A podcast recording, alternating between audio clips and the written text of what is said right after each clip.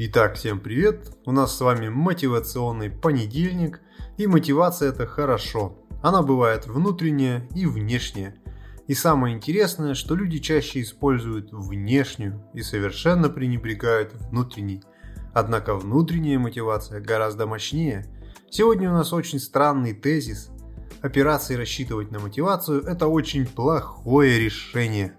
Особенно если речь идет о внешней мотивации – у нас всегда будут потрясения и всевозможные пертурбации в жизни. Нас будет терзать неуверенность или выбивать из колеи плохое настроение. Постоянно будет что-то случаться в мире или в нашей жизни. Нас будет захватывать лень или депрессия, и наша главная задача выполнять дело, несмотря на все эти вещи. И мотивация нам в этом никак не поможет на длинной дистанции. Она дает нам всплески энергии, но на длинной дистанции это абсолютно никчемная вещь, требующая постоянной подзарядки. И только формирование привычки может дать вам надежную и долгосрочную основу.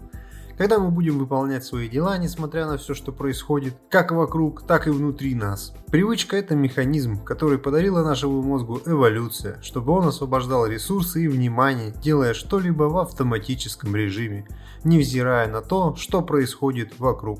Я думаю, уже в самом определении кроется разгадка, почему привычка на долгой дистанции необходима.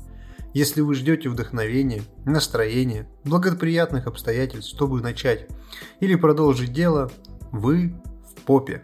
Это лишь всплески, и они не постоянны. Ни одно дело не будет закончено только на вдохновении.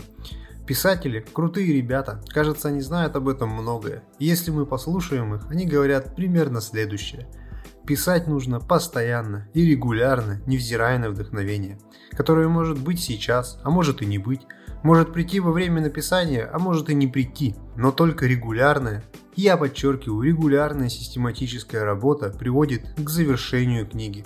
Все дело в привычке. Мы просто садимся и делаем. Сначала трудно себя заставить, но потом это становится просто привычкой. И как только это становится привычкой, это становится делать гораздо легче. Еще мне очень нравится на эту тему рассуждения Арнольда Шварценеггера, который сказал примерно следующее. Я встаю с утра, пью кофе, сажусь на велик, еду в зал, тренируюсь, приезжаю домой, ем, и вот только сейчас я позволяю себе начать думать. Никак не раньше. Если я начну думать раньше, меня утянет лень или плохое настроение, сомнение или еще бог знает что. Я просто делаю свою утреннюю привычку каждый день, и это помогает мне оставаться в форме.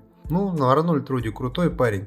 Создайте свои привычки и рутины, делайте их постоянно, несмотря ни на что. Не позволяйте себе думать, и вы будете удивлены результатом. Странный совет, да? А еще больше удивлены, как это станет просто, если превратить в автоматическое действие, без вечной борьбы с самим собой. Ну все, удачи вам и до встречи в следующем мотивационном понедельнике. И, кстати, не забудьте подписываться. Всего вам доброго!